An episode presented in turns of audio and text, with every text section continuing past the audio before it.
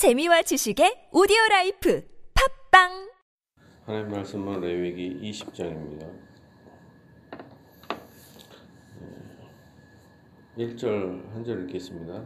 여호와께서 모세에게 말씀하여 이르시되 이제 20장에서는 반드시 죽여야 하는 사형에 해당되는 죄에 대해서 어, 언급하고 있습니다. 2절입니다. 너는 이스라엘 자손에게 또 이르라 그가 이스라엘 자손이든지 이스라엘의 거류하는 거류민이든지 그의 자식을 몰렉에게 주면 반드시 죽이되 그 지방 사람이 돌로 칠 것이요. 여기서 어, 하나님의 또한 명령의 또 특징이 뭐냐면 다른 사람이 몰렉에게 자식을 뭐 바치든 말든 사실 무슨 상관이겠어요?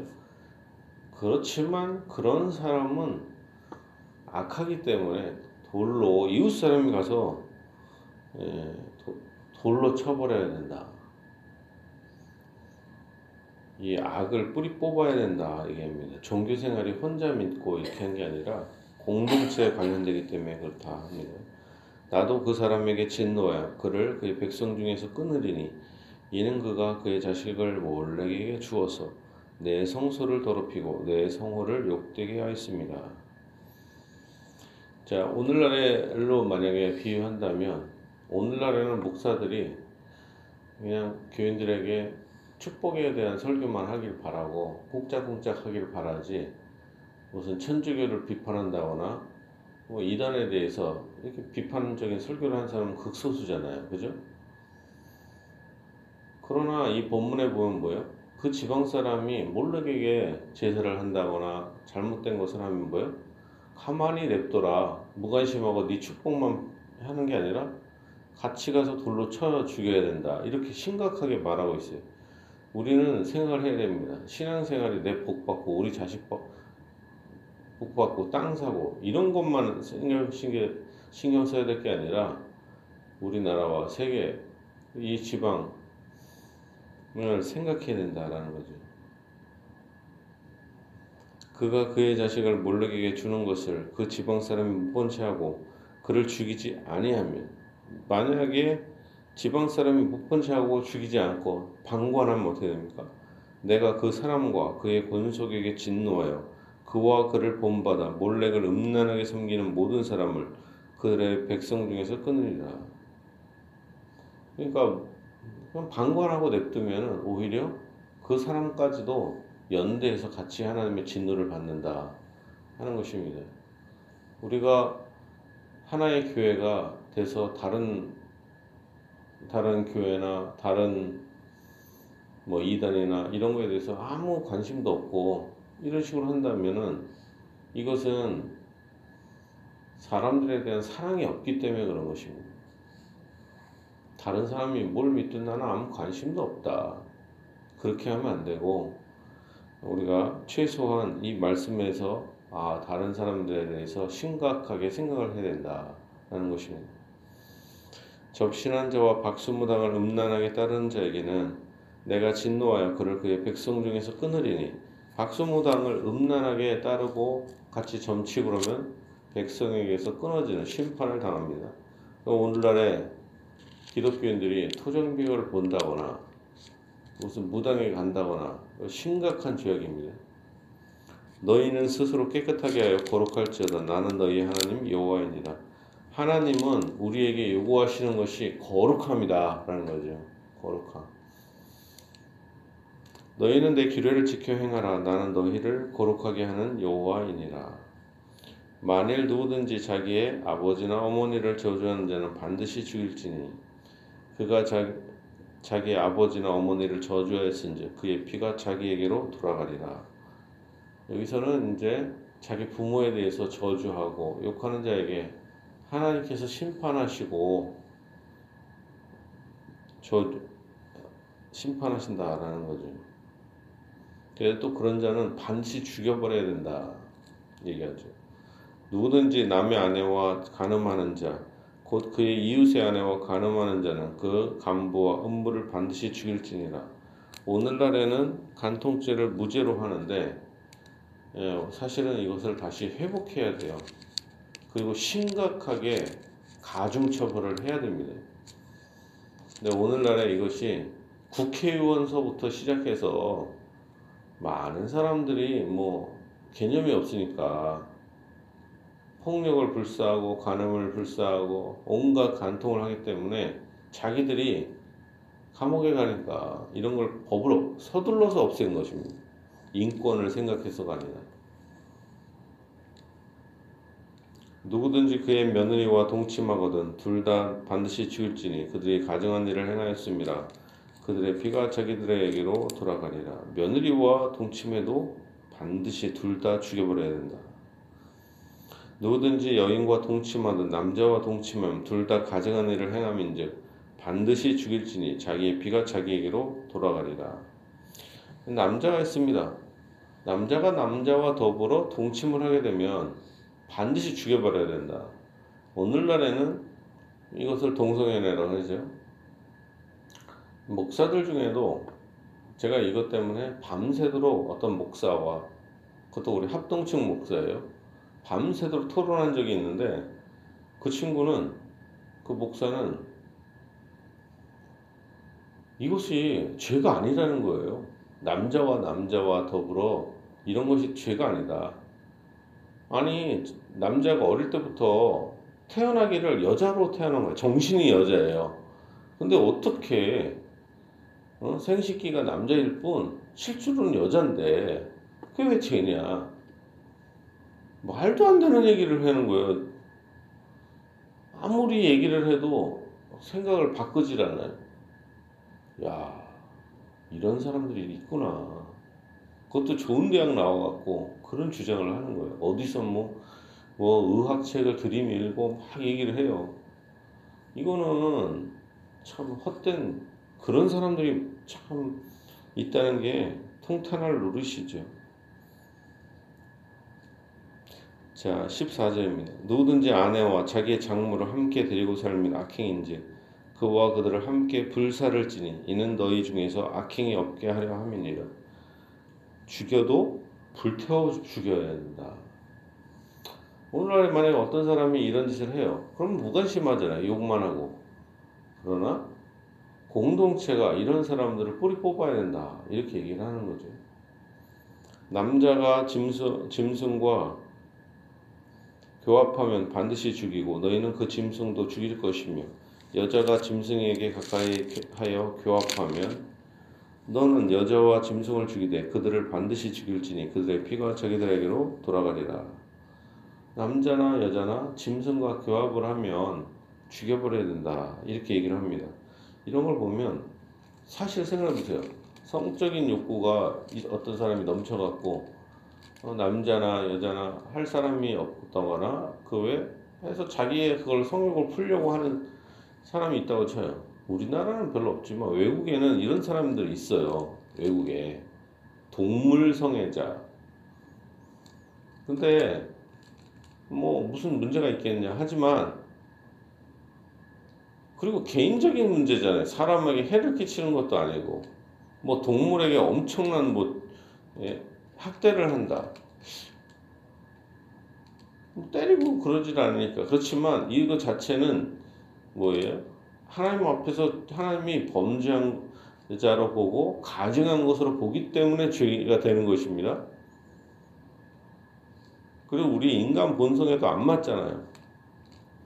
이런 사람을 죽여버려야 된다. 그만큼 이렇게까지 죽일 필요가 있는가 하지만 하나님은 죽이라고 얘기할 그만큼 심각한 죄다 얘기하는 것입니다. 남자나 여자가 하나님을 만드셨을 때 하나님께서 이들을 만드셨을 때 짐승과 이런 교합하는 것으로 만든 건 아니기 때문에 그런 거죠. 왜? 하나님은 거룩하시기 때문에 우리도 거룩한 민족이 되기를 바라신다라는 것입니다. 누구든지 그의 자매 곧 그의 아버지의 딸이나 그의 어머니의 딸을 데려다가 그 여자의 하체를 보고 여자는 그 남자의 하체를 보면 부끄러운 일이라 그들의 민족 앞에서 그들이 끊어질지니 그가 자기의 자매의 하체를 범하였은즉 그가 그의 죄를 담당하리라.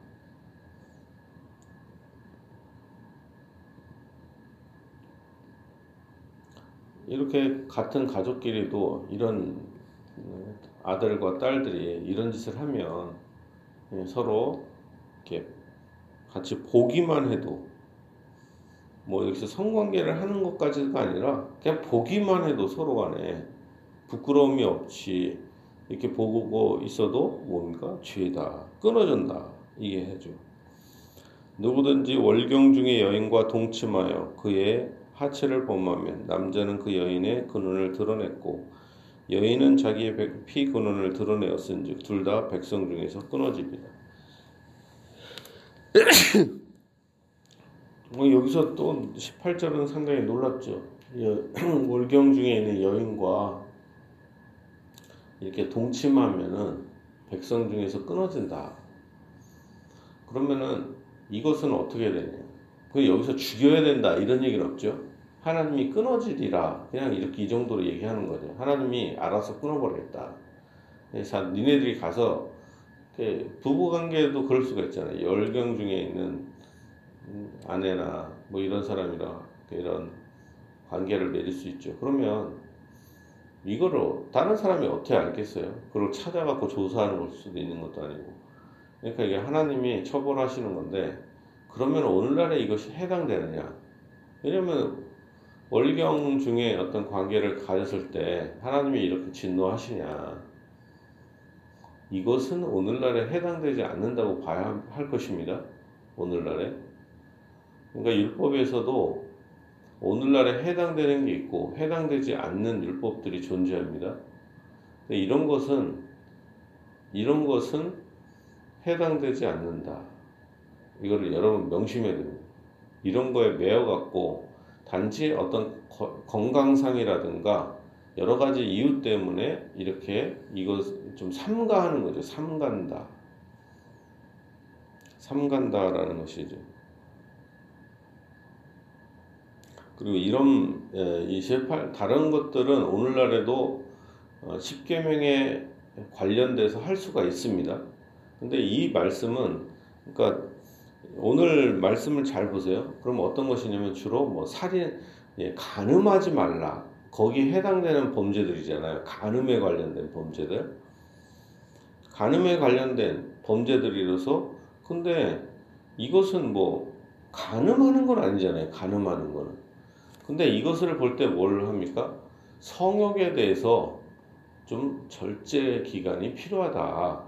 지나친 성욕으로 인해서 이렇게 하는 것은 좀 문제가 있다라는 것이죠. 그 절제를 얘기하는 것이지 이것에 대해서 오늘날에도 그대로 해당된다. 그래서 백성 중에서 끊어진다. 이것은 아닙니다. 이것은. 그러나 다른 범죄들은, 다른 것들은 간음죄에 진짜 해당되기 때문에 하나님이 죽일 정도로까지 진노하신다라는 것을 우리가 명심해야 될 것입니다. 자, 19절입니다. 네 이모나 고모의 하체를 범하지 말지니 이는 살부치의 하체인지 그들이 그들의 죄를 담당하리라. 이모나 고모와도 관계를 하면 안 됩니다. 누구든지 그의 숙모와 동침하면 그의 숙부의 하체를 범함이니 그들은 그들의 죄를 담당하여 자식이 없이 죽으리라. 누구든지 그 형제의 아내를 데리고 살면 더러운 일이라 그가 그의 형제의 하체를 범함이니 그들에게 자식이 없으리라.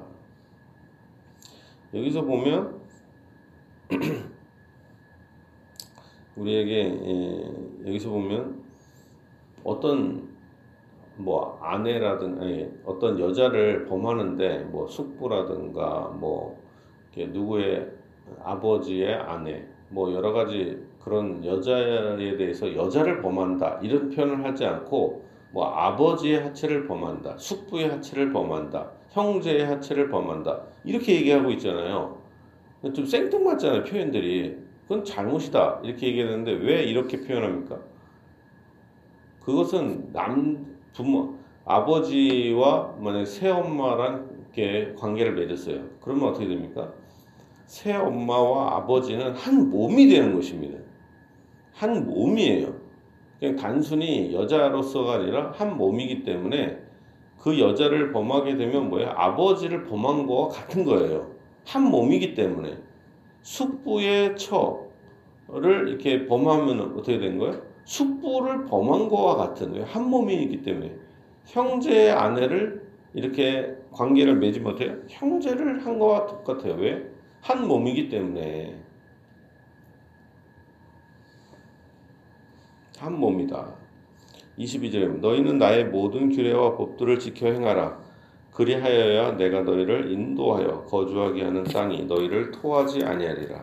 땅도 토할 정도로 더러운 짓거리는 해서는 안 된다라는 겁니다.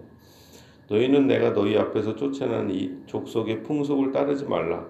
그들이 모든 일을 행함으로 내가 그들을 가증히 여기노라. 그러니까 다른 이방 민족은 이런 악한 행위들을 한다. 간음에 대해서 부끄러 움을 모르고 이런 걸 하면 얼마나 추잡합니까? 오늘날에 우리가 어떤 미개한 민족을 딱 찾아가요. 근데 이런 짓을 하고 있어요. 뭐, 아무 무개념적으로 개들처럼 아니, 족보가 없이 막 이게 섞여 갖고 막 이렇게 지내고 막 하면 누가 봐도 이거는 상당히 그냥 혐오스럽잖아요. 아, 이게 참 미개하구나. 그러면서 막 서로 살고 낄낄거리며 살면 그거를 아, 참 이 사람들은 가족 공동체로 개념 없이 자유롭게 사는구나. 이렇게 좋게 보지 않고 미개하다고 보잖아요. 미개하다. 그러므로 이런 것은 삼가야 되고 하나님의 뜻을 따라야 될 것입니다.